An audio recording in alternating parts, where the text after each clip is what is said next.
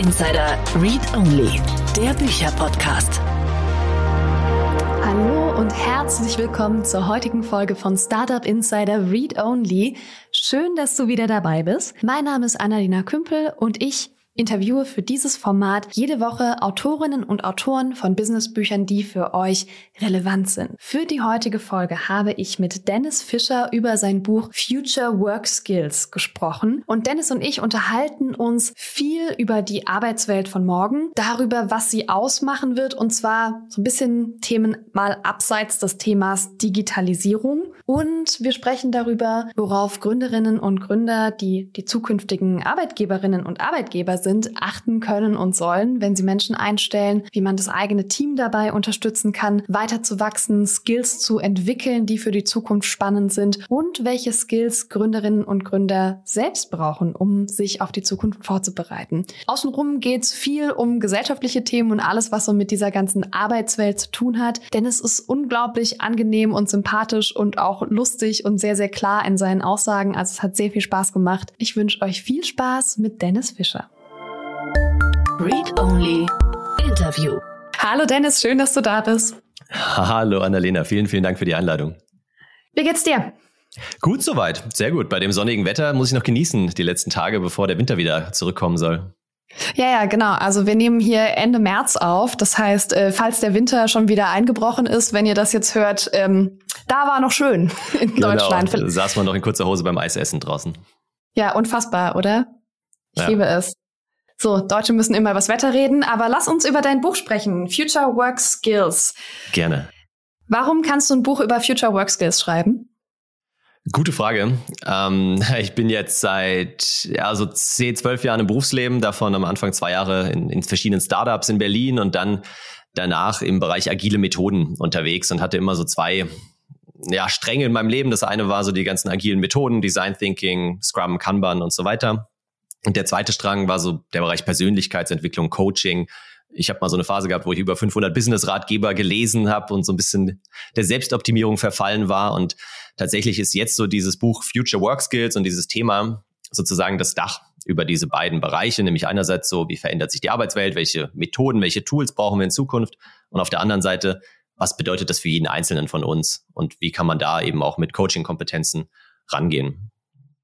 Können wir kurz darüber sprechen, wie lange du gebraucht hast, um 500 Ratgeber zu lesen? nee, besser nicht. Äh, das wird dauern. Aber ja, tatsächlich habe ich so mit 16 schon angefangen, wurde da so angefixt durch Getting Things Done von, von David Allen damals und ähm, habe dann quasi nicht mehr aufgehört. Also hatte mal so Phasen, wo ich mehr und weniger gelesen habe, aber das hat sich dann durch Studium durchgezogen. Ich habe in Reutlingen in Deutschland und dann zwei Jahre in Frankreich ähm, BWL studiert und habe da immer wieder nebenbei verschiedenste Sachbücher, Ratgeber und so gelesen ja, und dann irgendwann so 2015, 2016 wirklich angefangen, ein Buch pro Woche zu lesen.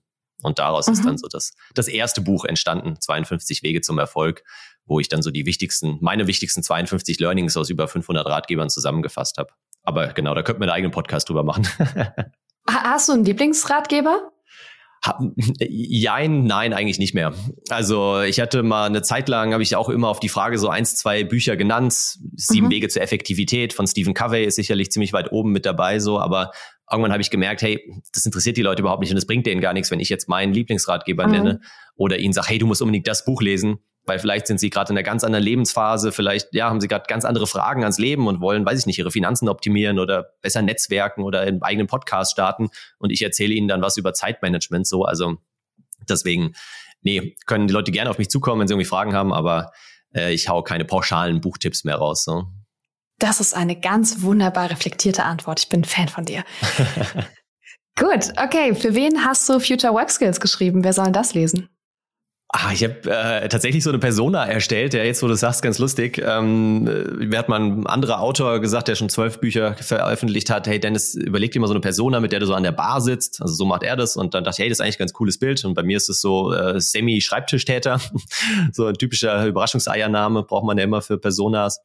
Und mit dem ja, sitze ich dann wirklich an der Bar und so habe ich versucht, auch versucht, das Buch zu schreiben, dass man das jetzt nicht wie so eine Vorlesung liest, sondern man trinkt halt zusammen ein Bierchen Und ich erzähle so ein bisschen mein angesammeltes Wissen, meine Studien, Bücher, die ich gewälzt habe, die Interviews, die ich geführt habe.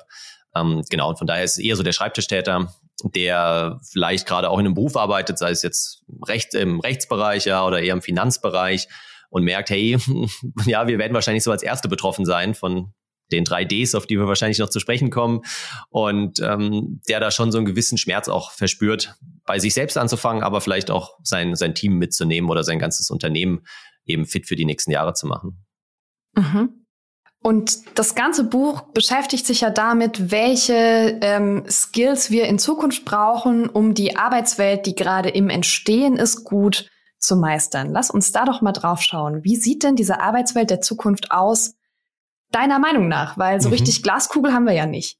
Nee, gar, also super schwer zu sagen und auch es gibt ja echt viele Studien, viele Zukunftsforscher, die dann irgendwelche Zahlen raushauen. Die einen Hälfte, die 51 Prozent erzählen dir, hey, es werden Millionen Jobs wegfallen. Die Studien sind ja schon von 2012, damals Osborne Frey, so die bekannteste Studie. Ähm, und die anderen 50 Prozent erzählen dir, hey, es werden lauter neue Jobs entstehen, die wir uns heute noch gar nicht vorstellen können. Am Ende ist es halt irgendwo dazwischen. Es werden auf jeden Fall Jobs wegfallen, es werden neue entstehen. Ja, was bleibt, ist der Wandel. Und ich sehe da vor allem eben so drei große Treiber in, in den nächsten Jahren, die das Ganze beeinflussen. Das sind diese drei Ds, die ich gerade kurz erwähnt habe. Das eine D ist Digitalisierung. Ich glaube, da brauchen wir jetzt nicht tiefer drauf einzugehen. Da hattet ihr auch schon andere Podcasts, wo ihr da mehr drüber gesprochen habt. Ich sehe halt noch zwei weitere, die extrem wichtig sind. Das eine ist die Dekarbonisierung. Auch wenn der Name vielleicht ein bisschen irreführend ist, aber es geht halt ja um Nachhaltigkeit, um Klimaschutz, um wie können wir dafür sorgen, dass unsere Enkel irgendwann auch noch auf der Welt hier leben können. Und das dritte D ist der demografische Wandel. Etwas, was meiner Meinung nach völlig unterschätzt wird, vor allem kurz- bis mittelfristig. Ähm, haben das die meisten Unternehmen und Personen nicht auf dem Schirm. Und das finde ich einen extrem wichtigen Bereich, der uns auf jeden Fall ja in der täglichen Arbeit beeinflussen wird.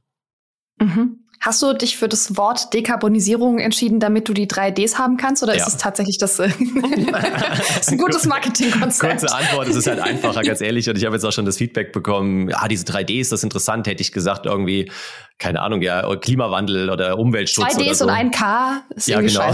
Doppel, Doppel D und U oder so, DDU, kann sich kein Mensch merken, es klingt wie eine Partei irgendwie. Nee, also genau, die Antwort ist relativ simpel, ja. Okay, alles klar. Dann lass uns doch mit äh, Dekarbonisierung anfangen. Was macht das in Zukunft? Ja, also tatsächlich habe ich auch also mehrere Studien, aber eine ganz interessante entdeckt, die ich auch im Buch ähm, zitiert habe, wo sie eben mal untersucht haben, ja, wie sich, also Fraunhofer Institut war das unter anderem, die untersucht haben, wie sich die Beschäftigung bei VW verändert. Ähm, jetzt voraussichtlich bis 2030 durch die Veränderungen ähm, ja im Bezug auf Dieselmotoren, auf Elektromotoren, die verstärkt gebaut werden und so weiter. Und haben durchaus äh, herausgefunden, dass da ja etliche Jobs wegfallen werden. Die genaue Zahl äh, ist, ist schwer zu sagen, aber wahrscheinlich so 20 bis 30 ähm, Prozent werden auf jeden Fall wegfallen. Es werden wieder neue Jobs entstehen, klar. Aber das ist schon was, was wir nicht unterschätzen sollten, nämlich auf der einen Seite, dass halt das komplette Märkte verändern wird. Also ja, Elektromotoren ist ein Beispiel. Es gibt aber auch natürlich neue Produkte, die viel stärker noch nachgefragt werden. Ich habe mal ein Praktikum bei äh, General Electric gemacht in der Windenergiesparte. Das war schon boah, 2009, 2008 haben wir eben, da wurden ja Windkrafträder gebaut und dann in Deutschland aufgestellt. Und auch damals habe ich schon gemerkt, wie dieser Markt am wachsen ist, wie es weiter steigt. Ähm, ja, Solarzellen werden jetzt wieder forciert, werden wieder unterstützt vom Staat und so weiter. Also da wird extrem viel in den nächsten Jahren passieren. Viele neue Jobs entstehen, aber halt durch den Wandel auch einige Jobs wegfallen, die heute noch total sicher waren und halt auch so gute, ja, Blue-Color-Mittelstandsjobs ähm, sind sozusagen.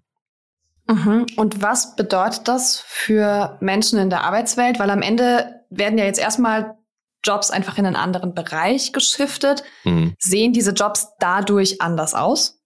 Definitiv, ja. Also wenn man heute irgendwo, ich habe noch keine Dieselmotoren am Band zusammengebaut, aber ähm, was ich jetzt auch aus, aus Studien, Büchern, auch aus Gesprächen eben herausbekommen habe, ist, dass am Ende da wesentlich weniger Menschen auch nötig sind, wesentlich weniger Handgriffe nötig sind, um eine Batterie zu bauen, als um so komplizierten Dieselmotor zusammenzusetzen. Und definitiv, da werden wahrscheinlich, ja, wie gesagt, vielleicht äh, 20, 30 Prozent von denen, die jetzt diese Motoren bauen, werden dann irgendwo eine andere äh, Stelle bekommen am, am Fließband und die anderen müssten eben schauen, werden sie auf andere Jobs, vielleicht sogar auf Bürotätigkeiten dann teilweise irgendwie umgesiedelt. Also das Thema Reskilling im Sinne von müssen sie ganz neue Kompetenzen erlernen, die sie bisher noch nie gebraucht haben in den letzten Jahren. Oder ja, werden sie eben abgeskillt, weil auch so ein Elektromotor, den baust du ja nicht von heute auf morgen zusammen, sondern brauchst du eben auch neue äh, Kompetenzen oder erweiterte Kompetenzen sozusagen, die du auch neu lernen musst. Also das zieht sich wie so ein roter Faden durch alles durch, dass wir einfach viel mehr uns noch weiterbilden und, und neu lernen müssen. Mhm. Und jetzt hast du einmal diesen Shift in der Industrie benannt. Das Ganze ist ja aber auch so ein sehr gesellschaftlicher Trend. Mhm. Was macht es mit Jobs, dass Menschen immer mehr Nachhaltigkeit fordern, dass wir, na, wir haben plötzlich irgendwie die Grünen im Bundestag und so weiter. Also das geht ja schon weiter. Verändert das die Art, wie wir arbeiten? Definitiv, ja. Also ich glaube, gerade wenn wir uns jetzt das Beispiel Homeoffice anschauen, gibt es ja verschiedene Argumente, warum die Menschen lieber im Homeoffice bleiben wollen. Das eine ist halt, weil sie da produktiver sind, weil sie sich die Pendelei sparen, damit Zeit sparen. Aber ein fair, valides Argument ist halt schon auch die Nachhaltigkeit, dass man nicht jeden Tag x Liter Kerosin irgendwie in die Luft pustet oder Benzin und irgendwo ja, mehr oder weniger sinnfrei in der Gegend rumfährt. Also ich glaube, das ist was. Dann das und äh, dieses generelle Purpose-Thema, ja, was ja auch viele Unternehmen heute irgendwie mit sich rumschleppen, manche bewusst und auch positiv einsetzen, andere denken sich halt irgendeinen Purpose aus, den, den sie gerade erfunden haben. Aber das ist natürlich schon für viele auch eine Sache, hey, arbeite ich heute für ein Unternehmen, was einigermaßen nachhaltig wirtschaftet oder arbeite ich halt, ja, wie im Moment die Diskussion gerade wieder hochgekommen ist, für irgendeinen Waffenlieferanten und, und produziere Panzer, was auch immer, ähm, was ja am Ende auch wieder alles damit reinzählt. Ja. Mhm. Okay, dann lass uns mal zum zweiten D mhm. switchen, demografischer Wandel. Was haben wir da? Gerne, ja. Also was wir haben, ist, glaube ich, jedem klar. Gell? Wir haben diese Pyramide, die auf dem Kopf steht und schon seit Jahren und schon seit eben 20 Jahren können wir ziemlich genau vorhersagen, wie viele Arbeitskräfte wir heute im Markt haben, wenn eben wir nicht noch stärker mit Zuwanderung arbeiten und schauen, wie wir diese Lücken wieder auffüllen können. Aber irgendwie, ja, sieht's keiner so richtig und jetzt so langsam. Also mein Vater ist auch letztes Jahr in Rente gegangen, auch mitten in der Babyboomer-Generation. Jetzt in den nächsten fünf bis zehn Jahren gehen jedes Jahr, ich, also jeden Tag bis zu 4000 Babyboomer in Rente statistisch gesehen. Das heißt, die, die halt noch bleiben dann, äh, die werden sich umschauen. Nämlich, ähm, die Jobs werden ja nicht von heute auf morgen auch weniger, sondern die Arbeit bleibt da erstmal. Und das dritte D, was wir jetzt so ein bisschen aussparen, die Digitalisierung, schreitet zwar voran, aber halt dann doch nicht so schnell, wie wir immer glauben. Und es ist ja nicht so, dass morgen 80 Prozent unserer Jobs automatisiert sind. Aber genau das brauchen wir wahrscheinlich, wenn wir halt nicht irgendwie als Wirtschaftsstandort in Deutschland auch hinten runterfallen wollen. Und deswegen habe ich so ein bisschen auch die provoka provokante These aufgestellt. Ich glaube, im Buch habe ich es noch gar nicht so erwähnt. Das kam jetzt eher in den, in den Monaten nach der Buchveröffentlichung auch äh, mir immer so in den Kopf, dass ich sage, hey, wir müssen uns eigentlich selbst kannibalisieren. Also die die jetzt irgendwo hier in der jüngeren Generation sind 30, 40, 50 Jahre alt, die müssen schauen, wie können sie denn ihren Job automatisieren, wie können sie denn dafür sorgen, dass ein Teil ihrer Aufgaben zumindest von Robotern, Maschinen, künstlichen Intelligenzen übernommen wird, weil sonst sitzen sie irgendwann da und müssen noch die drei, die drei Jobs von ihren Babyboomer-Kolleginnen mitmachen, die halt jetzt in Rente gehen. Also deswegen sollten wir da vielleicht auch mal so die Perspektive ändern und nicht sagen, ja, die Jobs werden irgendwie wegfallen und automatisiert. Nee, die spannende Frage ist, wie kann ich mich selbst automatisieren, kannibalisieren? Und die Skills, die ich dann währenddessen wieder lerne, da brauche ich ja wahrscheinlich technisches Know-how, da brauche ich ein bisschen prozessuales Denken, da brauche ich eine Fähigkeit wie komplexe Probleme lösen und so weiter. Das sind ja alles wieder Kompetenzen, die mich dann noch begehrter für den Arbeitsmarkt in Zukunft machen. Also von daher ist es dann nicht so, dass ich dann irgendwie mit den Ast absäge, auf dem ich sitze, sondern ja, währenddessen wachsen oben schon wieder drei neue Äste, auf die ich dann hochklettern kann. Mhm. Aber sag mal, dieses Thema demografischer Wandel klingt erstmal so, als ob es das Problem, das du gerade bei der Dekarbonisierung zum Beispiel aufgemacht hast, da fallen Jobs weg, aufhebt. Weil fallen ja auch Leute weg. Ja, klar. Ja. Definitiv. Okay, das heißt, das wirkt schon alles irgendwie zusammen. Ja, ja, genau. Das wirkt alles äh, ineinander. Das, genau, was halt am Ende bleibt unterm Strich ist, dass da viel Bewegung im Markt ist. Und wie gesagt, also es ist jetzt nicht so, dass eins zu eins äh, ja die Jobs dann wegfallen werden sondern teilweise, genau, gehen die in Rente und es ist gut, dass sie in Rente gehen, weil sie hätten vielleicht eh keinen Job mehr gehabt in fünf Jahren. Ähm, andererseits wird die Arbeit halt auch nicht weniger. Und wenn wir insgesamt als Standort, als Deutschland auch weiter innovativ bleiben wollen, wenn wir neue Unternehmen, Startups hochbringen möchten, ja, dann müssen wir halt gucken, wie, wo finden wir die Arbeitskräfte? Und vielleicht, es ist zwar Also ich wünsche allen Ukrainerinnen und Ukrainern, dass sie irgendwann auch wieder zurück können in, in ihr Land, aber solange halt noch Krieg herrscht, solange sie erstmal hier bleiben, ist es halt schon auch eine gute Idee und man sieht es jetzt auch gerade täglich, so langsam kommt es in den Medien auch hoch, dass sie halt versucht werden, in den Arbeitsmarkt zu integrieren, dass man sich um Fachkräfte äh, ja fast schon äh, streitet, dass sie halt hier in Deutschland dann auch möglichst schnell in den Arbeitsmarkt reinkommen, weil wir einfach massive Probleme haben. Ja, wir haben 1, ich glaube 1,4 Millionen war meine letzte Zahl äh, offene Stellen in Deutschland, die nicht besetzt werden. Und die Zahl nimmt halt immer weiter zu. Ja, verrückt. Was wollte ich dich gerade fragen? In meinem Kopf war die ganze Zeit eine Frage. Das, Und jetzt ist sie einfach so verschwunden. Vielleicht kommt sie gleich wieder, ja. Sie ist, wieder, sie ist wieder da. Ich habe sie schon wieder gefunden. Sehr weil manchmal muss ich das nur aussprechen und dann ist so klack, sagt sie, hallo, Entschuldigung, du hast mich vergessen. Was soll das? Ha, ähm, wir haben jetzt immer mehr auch mittelalte Menschen im Arbeitsmarkt. Ne? Du hast es gesagt, gerade diese umgekehrte Pyramide. Mein Eindruck ist aber immer wieder, dass ganz viele Jobs kommuniziert werden und geschaffen werden für sehr junge Leute. Bilde ich mir das ein? Interpretiere ich das falsch? Oder gehen wir da gerade eigentlich in eine falsche Richtung, wenn wir uns den Arbeitsmarkt der Zukunft anschauen? Du meinst die ganzen Dinge wie Data Scientist, UX-Designer und so weiter, oder? Welche Jobs? Ja, aber auch die Art und Weise, wie New Work mhm. gedacht wird. Mhm und behandelt wird. Also ich, ha ich habe immer das Gefühl, das ganze ähm, Employer Branding in dieser Richtung richtet sich sehr stark an sehr junge Menschen. Ja. Ja, ja und nein. Ja, ich glaube, es ist halt so, dass es einfach eine, eine ja, Art Revolution, kann man schon sagen, im Moment auch am Arbeitsmarkt stattfindet, die uns in den nächsten Jahren überrollen wird. Ich weiß nicht, gerade kam auch das Buch von Richard David Brecht heraus, dieses Freiheit für alle. Ähm, muss man nicht unbedingt lesen, ist 450 Seiten dick, aber da geht es genau darum, wie wir von einer Arbeitsgesellschaft zu einer Sinngesellschaft immer mehr werden ja, und eben nicht mehr nur die Arbeit in den Mittelpunkt stellen, sondern uns halt überlegen, was wollen wir denn? Und ja, das ist wie bei jeder Revolution meistens halt von, von den Jüngeren getrieben. Also die, die heute jetzt im Berufsleben starten, die suchen eben eher einen Purpose, die wollen Dinge tun, die sie wirklich, wirklich wollen. Ähm, denen ist es halt wichtig, eine gewisse Work-Life-Balance zu haben. Ich hatte mit einer großen Unternehmensberatung ein, ein, Projekt noch vor Corona schon, also schon zwei, drei Jahre her. Die haben gesagt, ey, uns fehlen massiv die Leute. Ja, es hat keiner mehr Lust, 80 Stunden die Woche irgendwo Montag bis Donnerstag in Dubai rumzuhängen und da irgendwelche Leute zu beraten. So, also die haben da ein richtiges Problem, Nachwuchs zu finden. Und deswegen glaube ich, ja, dass es auf jeden Fall von unten getrieben wird, aber dass es so langsam eben auch nach oben durchsickert und dass es aber halt dauert, wenn man jetzt, wie mein, mein Vater auch gerade, wie gesagt, in, in Rente gegangen ist mit Mitte 60, der kannte halt nichts anderes. Da gab es, ich habe es ja im Buch auch diese drei A's genannt, Ausbildung, Arbeit, Altersheim. Und das war halt so der, der Flow äh, sozusagen. Und die Arbeit hat halt meistens 40 Jahre gedauert, damit du deine Rentenpunkte ansammeln konntest. Und das verändert sich jetzt und ja, ich glaube, das braucht noch. Wobei ich auch so durch meine Trainings und so eigentlich immer merke, es ist gar nicht so altersabhängig. Das ist eher auch Mindset-abhängig. Es hängt vom Unternehmen ab, so ein bisschen von der Kultur im Unternehmen. Also ich habe da teilweise 50, fast 60-Jährige, die, die da super offen, interessiert und neugierig sind. Und letztens hatte ich zwei 24-Jährige, darf man echt keinem erzählen, die sich dann auch so ein bisschen über ihre Leidenschaften unterhalten haben. Und dann habe ich gesagt, hey, ja, was wollt ihr nochmal machen, wenn ihr jetzt irgendwie, was würdet ihr, wovon träumt ihr nochmal? Ah, der eine wird gern Saxophon spielen, der andere Klavier. Aber dann haben sie sich so geeinigt und meinten, nee, das machen wir dann, wenn wir in Rente sind, da können wir das dann machen. Und mir ist echt eiskalt den Rücken runtergelaufen. Ah, wie herzlos. Oder? Also ja, genau, will ich jetzt gar nicht tiefer darauf eingehen, aber ich habe halt jetzt leider mhm. echt auch ein paar Fälle in der Verwandtschaft und Bekanntschaft gehabt, die jetzt eben in Rente gegangen sind und kurz darauf gestorben sind, an Krebs, an, an was auch immer.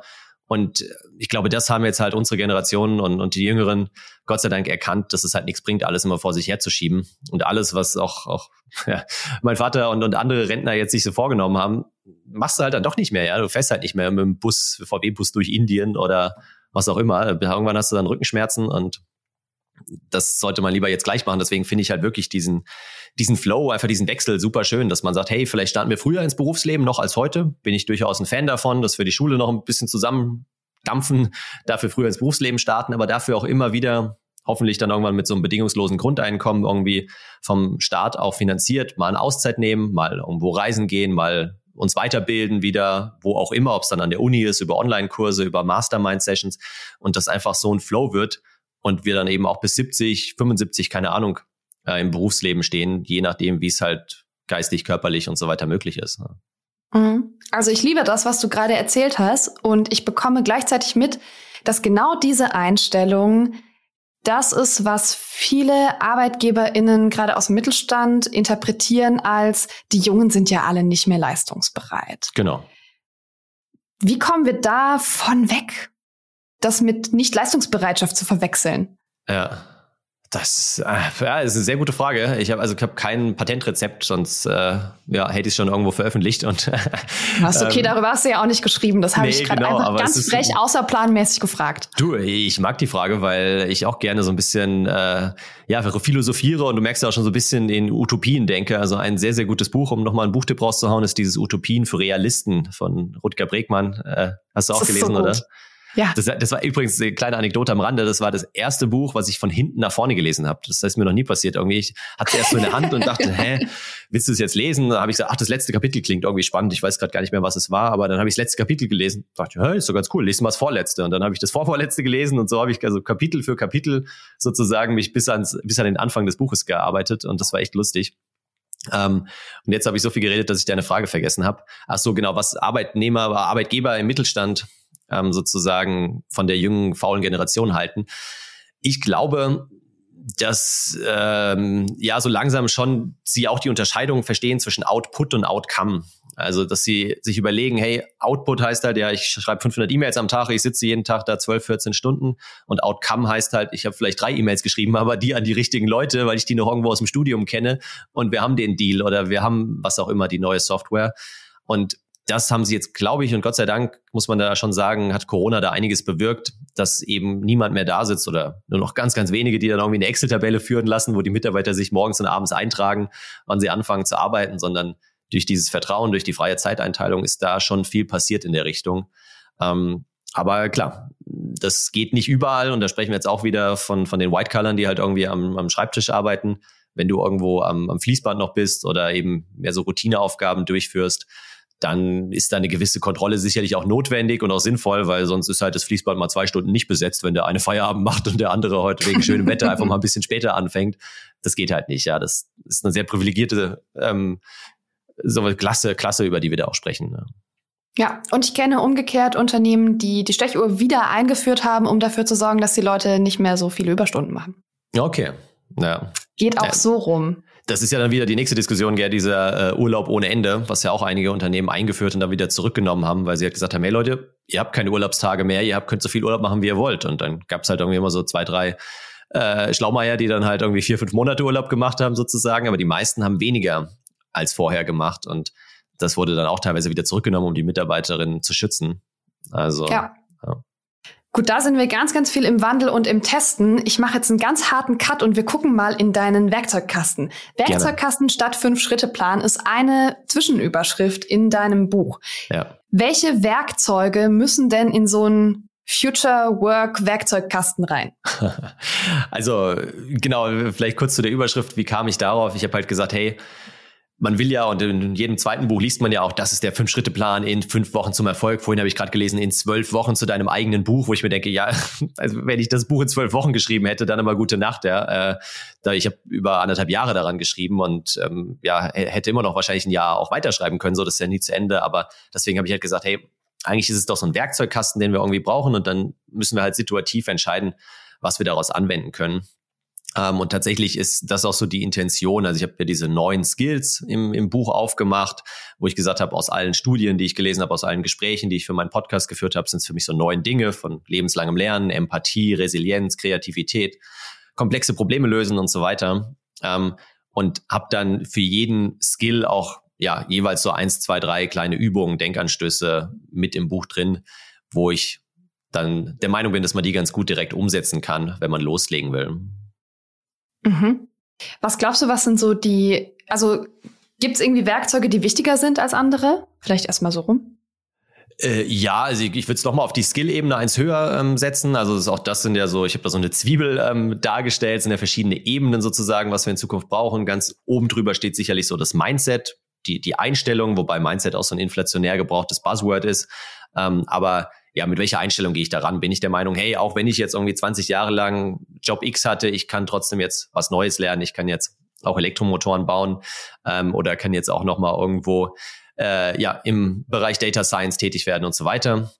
Und darunter kommen dann aber irgendwann eben die Skills und diese Skills wiederum durch, durch Übungen, Werkzeuge, wie man die trainieren kann. Und auf der Skill-Ebene sind es für mich vor allem zwei Dinge, nämlich wirklich dieses lebenslange Lernen, was irgendwo zwischen Mindset und Skills angesiedelt ist. Einerseits ist es natürlich eine Einstellungssache, andererseits ist es ja auch wirklich eine Kompetenz, also lernen zu lernen, sich selbst zu reflektieren, wie lerne ich denn am besten, was bin ich für ein Lerntyp, eher alleine, eher in der Gruppe, eher über welche Kanäle und so weiter. Also das ist ein ganz, ganz wichtiger Skill. Und das zweite für mich ist Empathie. Also wirklich diese Fähigkeit, sich in andere Menschen einzufühlen, hineinzuversetzen, äh, ja, zwischenmenschliche Beziehungen äh, aufzubauen, ist meiner Meinung nach essentiell in Zukunft und vor allem ist es halt der Skill, der als allerletztes, denke ich, von Maschinen, von KIs übernommen werden kann. Können wir da mal in die Übungen reingehen, mhm. weil ich finde die Frage spannend, ob und wie man Empathie lernen kann. Mhm. Sehr spannende Frage, ja, tatsächlich. Also erstmal äh, beginnt für mich Empathie oder fangen wir mal grob an. Es gibt Empathie für mich auf drei Ebenen. Das erste ist Empathie für mich selbst, was rein wörtlich gesehen auch wieder nicht korrekt ist, weil das müsste dann Selbstwahrnehmung heißen. Ja, Empathie heißt, sich ein andere hineinzuversetzen, aber es klingt halt wieder schöner. Also Selbstwahrnehmung oder Empathie für mich selbst, dann so Empathie für meine Kollegen, für mein Team, Leute, mit denen ich zusammenarbeite und dann wieder ganz außen so Empathie für die Kunden. Das ist ja das, wo die meisten heutzutage herkommen. Also wenn du in Unternehmen reingehst, sagst, ja, wir wollen kundenzentrierter denken, den Nutzer in den Mittelpunkt stellen, wo ich dann immer denke, ja, dann steht er da in der Mitte, steht er im Weg rum, ja, vorher stand er wenigstens noch irgendwo am Rande, jetzt steht der Kunde immer im Mittelpunkt, aber ist ja okay. Und da fangen viele Unternehmen an, aber eigentlich müssten sie meiner Meinung nach bei sich selbst mal anfangen mit dieser Selbstwahrnehmung und ich kann man jetzt, glaube ich, nicht gendermäßig pauschalisieren, aber ich würde trotzdem jetzt mal behaupten, Männer sind da, tun sich noch ein bisschen schwerer, ihre Gefühle auszudrücken, überhaupt erstmal sich über ihre eigenen Gefühle im Klaren zu werden. Gibt so ein schönes Tool aus dem Coaching, so ein Gefühlsfinder, das ist so ein Rad, wo ich weiß gar nicht, wie viele, 50, 60 verschiedene Bezeichnungen für unsere Gefühle draufstehen, damit man eben mhm. nicht nur sagt, wie geht's dir? Ja, gut, ja, schlecht. Ja, nee, was heißt das? Was heißt gut und schlecht? Bist du euphorisch, inspiriert, leidenschaftlich, weiß nicht, amüsiert oder bist du halt irgendwie frustriert, deprimiert, äh, was auch immer. Also das viel granularer zu beschreiben und, und sich da erstmal mit den eigenen Gefühlen zu beschäftigen, ist meiner Meinung nach die Basis von, von jeglicher Empathie. Und was habe ich da mhm. vielleicht noch eine kurze, konkrete Übung? Also, was ich ganz lustig fand, ähm, bei, beim Schreiben bin ich irgendwie über auch so verschiedene Emojis gestolpert und habe mir gedacht, hey, es ist doch eigentlich so, dass wir immer die gleichen zehn Emojis bei WhatsApp-Nachrichten verwenden. Warum überlegen wir uns nicht mal ganz kurz, hey, wie geht's mir denn jetzt eigentlich? Was will ich denn jetzt ausdrücken, wenn ich an Alena eine WhatsApp schicke und welches mhm. Emoji könnte da vielleicht zu passen? Ich glaube, 723 Emojis gibt's bei, bei WhatsApp und wir nehmen halt immer nur die gleichen zehn. Und so kann man mal ganz spielerisch da vielleicht mal anfangen, seine, sich seine eigenen Gefühlen zu, zu nähern und das über Emojis auszudrücken. Was dann mhm. auch wieder den Vorteil hat, dass es vielleicht weniger Missverständnisse gibt, weil ich dir jetzt nicht irgendeine böse Nachricht schicke und dann ein Zwinkersmiley dahinter mache und du denkst so, das passt ja überhaupt nicht zusammen. Are you kidding me? Was sind deine most recent Emojis? Oh, da müsste ich jetzt mal nachgucken. Tatsächlich, also Zwinker-Smiley ist ganz oben. Daumen hoch äh, verwende ich in letzter Zeit oft.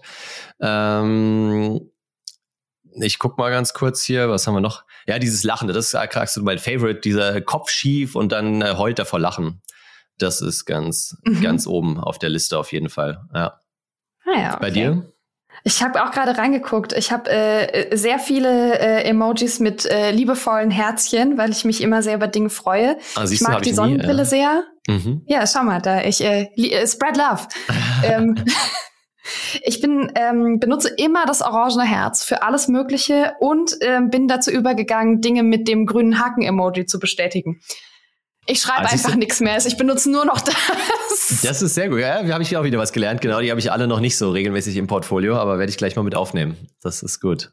Ja, interessant. Aber, aber es ist ja auch dadurch, ich meine, das ist ja auch wieder so ein bisschen systemisch bedingt. WhatsApp schlägt dir ja immer die vor, die du als letztes verwendet hast oder die du häufig verwendest. Das heißt, du bleibst dann halt auch wieder in deiner Blase, in deiner Filterblase. Ja. Also ja, zieht sich durch das Thema.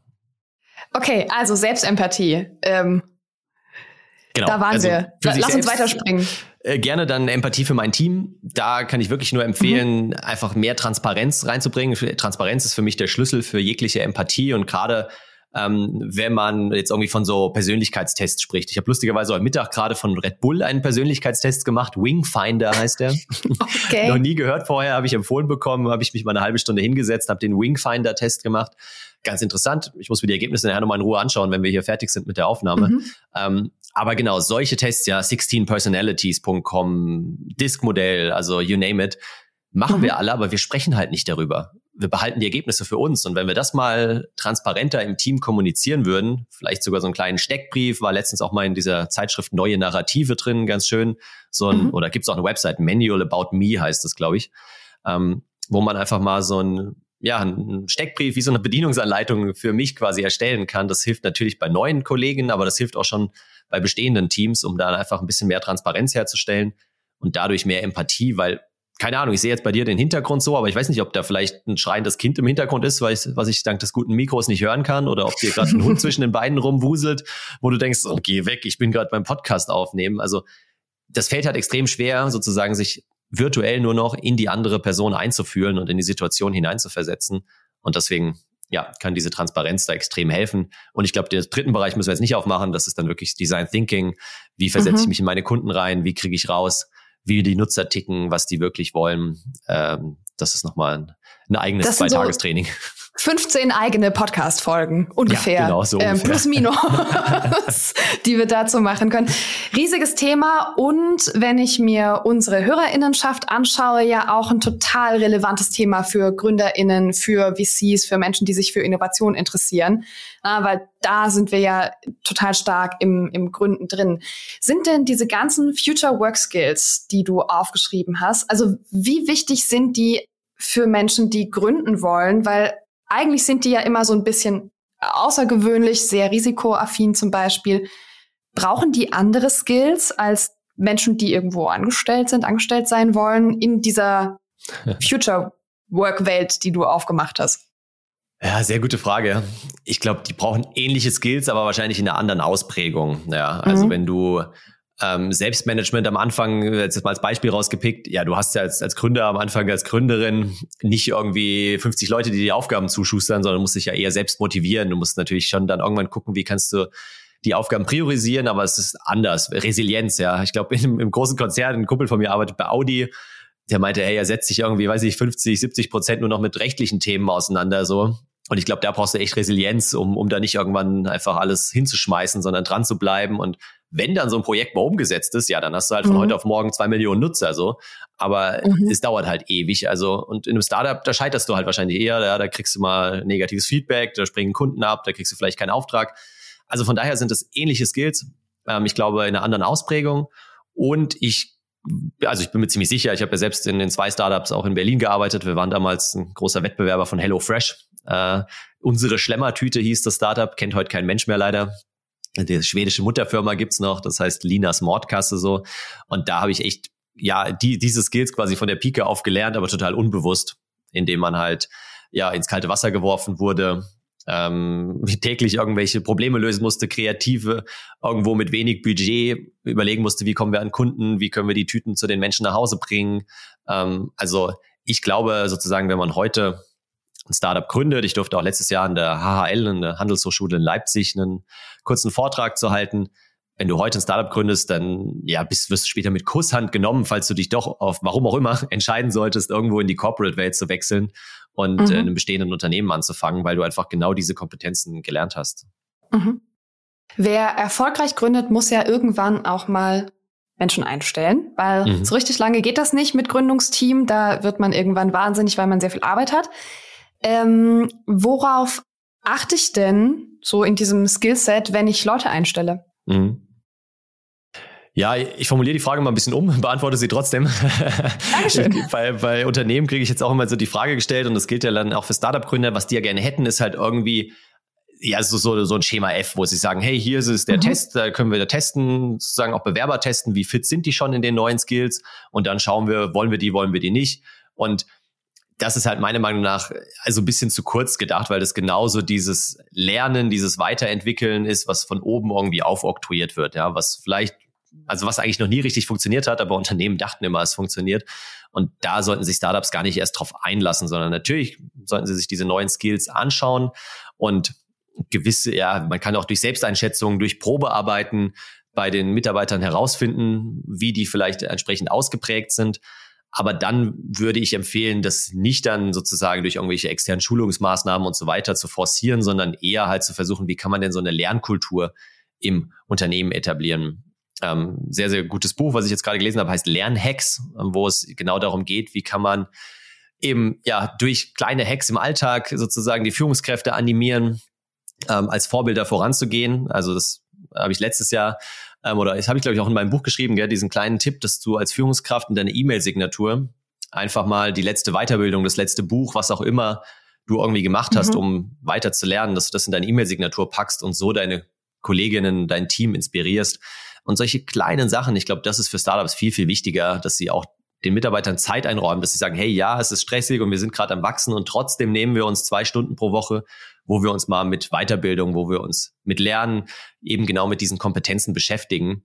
Äh, und dann am Ende muss jeder für sich selbst entscheiden, wo er oder sie jetzt gerade anfangen will, ähm, wo sie gerade Baustellen haben, wo sie noch besser werden wollen. Genau. Mhm. Ich liebe die Idee mit der Signatur, und die äh, Kollegen von Lernhacks hatten wir auch schon hier im Podcast. Ach, sehr cool.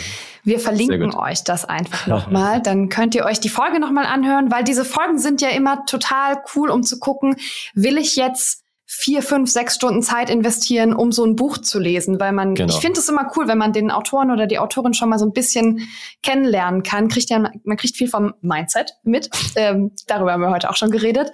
Und na, da sieht man so ein bisschen, was ist eigentlich drin in diesen Büchern für einen selber. Das ist eigentlich eine ganz, ganz coole Art, diesen Podcast zu benutzen. Genau. Und als Ergänzung vielleicht, ich glaube, mein Buch, mein neues ist noch nicht da, aber bei Get Abstract, Blinkist, sich so eine Zusammenfassung anschauen. Und, und trotzdem würde ich das nie sozusagen als Ersatz sehen. Ja, wenn ich irgendwo einen Blink gelesen habe, dann glaube ich nicht, ich habe das Buch verstanden, sondern dann habe ich eine Idee, ob es was für mich ist, ob ich noch tiefer reingehen will oder ob ich sage, nee, ist glaube ich nichts für mich. Ja. Ähm, Du hast in deinem Buch gibt's irgendwo eine Grafik, auch so eine lustige Pyramide und ganz mhm. oben stehen die Soft Skills in dieser Pyramide und da steht drunter ist gleich Future Work Skills. Und diese Pyramide habe ich mir angeschaut und gedacht, hm, sonst sprechen wir ja ganz viel darüber, dass Future Work Skills schon so Sachen sind wie Coding, Data Science, ähm, na, also so schon sehr technische Dinge. Mhm. Da gründen sich ganz viele Unternehmen gerade, die SchülerInnen schon ganz früh beibringen wollen, wie man codet, wie man mit Computern umgeht, mit Robotern umgeht, mit KI umgeht und ja. so weiter. Warum sind Soft Skills Future Work Skills und nicht ja. das? Ja, du, äh, Wording-Thema. Also letztendlich ähm, sehe ich diese, diese Themen, die du gerade angesprochen hast, sei es Coding und so weiter, unten auf der untersten Ebene bei Hard Skills, also Dinge mhm. für mich, die man wirklich irgendwo in der Ausbildung, im Studium oder auch in einem ja, längeren Online-Kurs eben erlernt. Das mittlere in der Pyramide sind so die Methoden, ähm, mhm. agile Methoden, Projektmanagement-Methoden und so weiter, die man vor allem so on the job auch erlernt. Und ganz oben, wie du schon sagst, genau, stehen für mich so diese Future Work Skills und das habe ich bewusst jetzt ähm, für das Wording und für das Buch nur auf, auf diese weichen Kompetenzen. Simon Sinek spricht von Human Skills, also eher so mhm. diese menschlichen ähm, Kompetenz, Kom Kompetenzen fokussiert. Und ähm, das ist bewusst also ein bisschen, ja, wie sagt man, mit, der, mit dem Brennglas so draufgeschaut, dass ich halt die Leute auch wachrütteln will und sage, hey, das ist alles nett und ihr könnt weiter an die Unis gehen und euch irgendwie vier Jahre lang für irgendwas ausbilden lassen, für einen Job, den es wahrscheinlich in zehn Jahren vielleicht gar nicht mehr gibt unbedingt oder vielleicht schon in fünf Jahren. Aber schaut doch mal eher auf eure weichen Faktoren und da gab es halt schon diesen Begriff Future Skills, so, der es wird ja irgendwie Land auf, äh, Land ab verwendet. Und ich habe aber gesagt, hey, ich will eine eigene Wortkreation sozusagen prägen und das sind diese Future Work Skills, die ich eben speziell nur bei den weichen Faktoren sehe. Daher kommt es zustande. Und wenn irgendwann in fünf Jahren alle von Future Work Skills sprechen, dann ist das gut. Gut für mein SEO, äh, gut für, für meinen Blog und natürlich auch gut, äh, wenn, wenn das Wording irgendwie dann ja Anklang findet. Mhm. Okay. Wir springen nochmal im Inhaltsverzeichnis deines Buches und mhm. zwar zu den Begriffen Upskilling, Reskilling, Cross-Skilling. Mhm. Das fand ich ganz spannend, weil ich finde das auch cool, wenn man sich das aus der Gründerinnenperspektive mal anschaut. Kannst du einmal ganz kurz diese Begriffe aufmachen und dann gehen wir so ein bisschen da rein, was man als zukünftiger Arbeitgeber, zukünftige Arbeitgeberin damit so tun sollte? Ja, gerne. Also erstmal habe ich das Kapitel, glaube ich, Bullshit Buzzword Bingo genannt, gell? wo es eben genau darum geht, hey, diese ganzen Anglizismen, ja, muss man nicht verwenden. tun es aber trotzdem und ich finde es auch wichtig, dass man sie zumindest mal gehört hat, dass man weiß, wovon man spricht und dann trotzdem auch den Hintergrund auf Deutsch erklären kann und das habe ich in dem Kapitel kurz getan. Also Upskilling heißt wirklich, ich bleibe in meinem Bereich und verbessere mich da entsprechend, entwickle mich weiter ähm, weil ich irgendwo im Online-Marketing tätig bin, wo sich halt gefühlt alle vier Wochen irgendwelche Algorithmen ändern, wo sich ähm, ja Google wieder ein neues, neues Update rausbringt und so. Da muss ich mich halt ständig weiterbilden. Ähm, ich habe Reskilling, also das Beispiel von vorhin. Heute baue ich irgendwie Dieselmotoren. In den nächsten zwei, drei Jahren muss ich lernen, wie ich Elektromotoren baue oder was ganz anderes mache, vielleicht irgendwo in Richtung Sales gehe, wenn es mich interessiert, oder Projektmanagement oder was auch immer. Also Reskille und Cross-Skilling heißt eben, okay, ich brauche oder ich, ich hätte gerne auch einfach ein paar Skills aus anderen Bereichen. Also ich weiß es noch so, ähm, ich habe äh, auch mal eine Zeit lang IT-Strategieprojekte geleitet nach der Startup-Erfahrung. Und da waren natürlich schon die Projektmanager deutlich beliebter, die auch so ein bisschen Coding-Skills hatten und den Entwicklern auch mal kurz auf die Finger schauen konnten oder vielleicht auch mal zwei, drei Zeilen selbst entwickeln konnten. Wobei bei diesem Cross-Skilling das halt immer die Gefahr ist, wenn man zu tief wieder im anderen Thema drin ist, ja, dann äh, kannst du es auch gleich selbst machen. Und das wird natürlich auch gerne ausgenutzt, gerade so jetzt im Projektmanagement-Bereich. Aber genau, insgesamt sind das so die drei Begriffe und, und alle drei werden deutlich wichtiger. Okay, also da sind wir ja schon sehr wieder im Bereich lebenslanges Lernen auch, ne? Ja. Also einfach immer weiter äh, lernen. Wie gehe ich jetzt aus der Gründerinnenperspektive damit um? Ich habe ja ein Unternehmen, das in Zukunft hoffentlich weiter besteht. Ne? Das heißt, sich immer wieder an diese Welt anpasst und ganz, ganz oft sind die Mitarbeitenden ja das allerwichtigste Asset von diesen Unternehmen. Also ne, das gilt auch für Dienstleistungsunternehmen. Ja. Ähm, wie sorge ich dafür, dass diese drei Arten Skills zu lernen, Skills auf meine Mitarbeitenden draufzupacken, implementiert sind in meinem Unternehmen? Okay. Was kann ich tun? Ja. Letztendlich ist es immer wieder diese, diese Lernkultur tatsächlich, ja. Und zwar nicht die Fehlerkultur. Es gibt ja auch häufig, dass dann äh, Unternehmen mhm. sagen, ja, Dennis, wir haben jetzt verstanden, wir machen jetzt mehr Fehler, wir probieren Sachen aus und darum geht's ja nicht. Ja, gerade im Rechtsbereich, im Finanzbereich, die wir vorhin schon hatten, die jetzt am stärksten betroffen Don't do sind. it. It's Wirecard, ja. wenn du da sehr viele Fehler machst. Das, äh, ja, ich mache jetzt eine Fehlerkultur. Also ähm, wir haben die Zahlen jetzt mal einfach umgedreht. Was haltet ihr davon?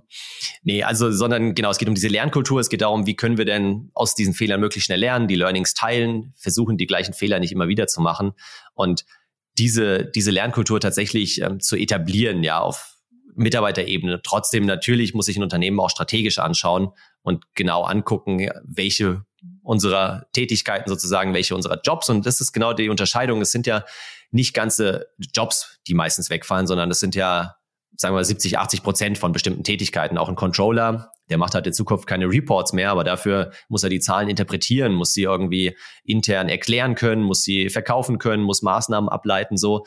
Also es verändert sich halt einfach und genau, das ist dann einfach die Aufgabe in diesen drei Kategorien, Reskilling, Upskilling, Crosskilling vielleicht so ein bisschen nachgelagert, ähm, sich anzuschauen, okay, welche Bereiche müssen wir vielleicht immer wieder weiterentwickeln, tun das auch heute schon und welche müssen wir komplett umschulen auf andere ähm, Aufgaben. Ja. Mhm. Okay. Wir quatschen schon ganz schön lange. Weißt du das? Ja, weiß ich. Ich habe gerade auf die Uhr geschaut. Ich wollte jetzt nicht unterbrechen, ähm, aber für eine Podcast-Folge genau. Ähm. Es wäre ja auch eine Frechheit, wenn du unterbrichst. Das ist ja meine Aufgabe. ich weiß, du hast ja selber einen Podcast, äh, deswegen äh, verstehe ich, äh, dass du da diese Moderation selber mit im Blick hast. Aber hier darfst du dich einfach entspannen ähm, und mich fragen und auf die Zeit gucken lassen.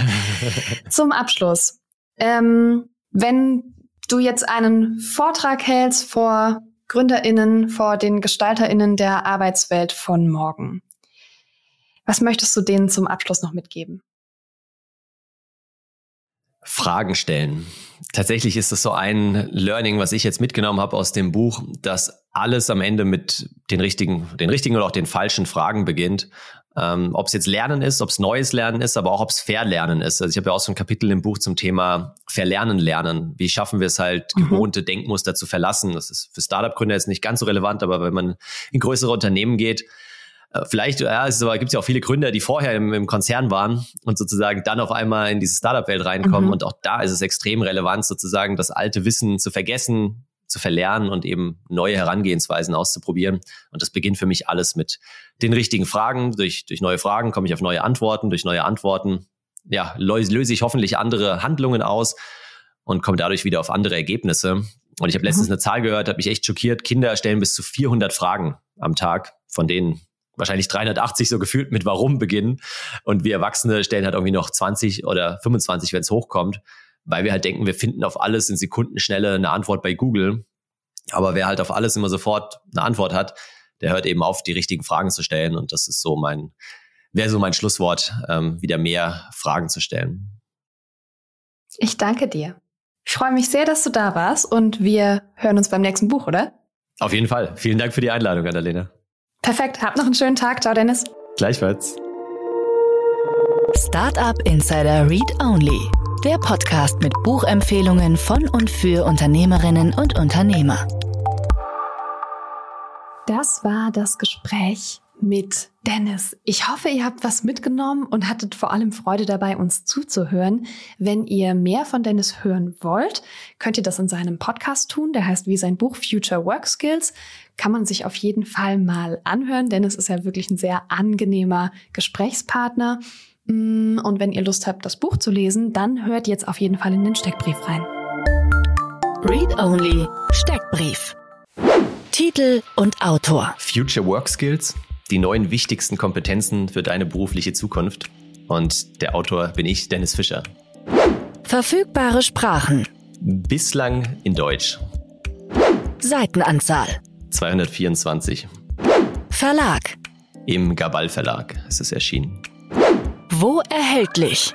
Auf Amazon, aber vor allem bitte auch in jeder kleinen Buchhandlung, die es zu unterstützen gilt. Preis. Das Buch kostet 25 Euro glatt.